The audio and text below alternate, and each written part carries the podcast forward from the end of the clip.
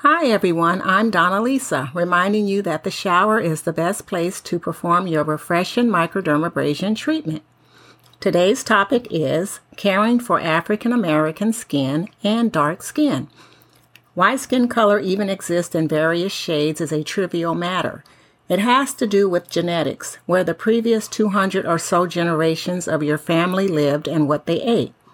Skin color is determined by trivial human adapted genes. No kidding. And in case anyone doesn't know, dark skin is every bit as beautiful as any other skin on earth and will become even more beautiful if you polish it daily with refreshing microdermabrasion. We recommend that you keep your skin in the best possible condition with daily refreshing microdermabrasion treatments. It's easy, quick, affordable, and you are certainly worth it. So let's all keep our skin polished and looking its best. That's it for now. Stay safe and have a blessed week.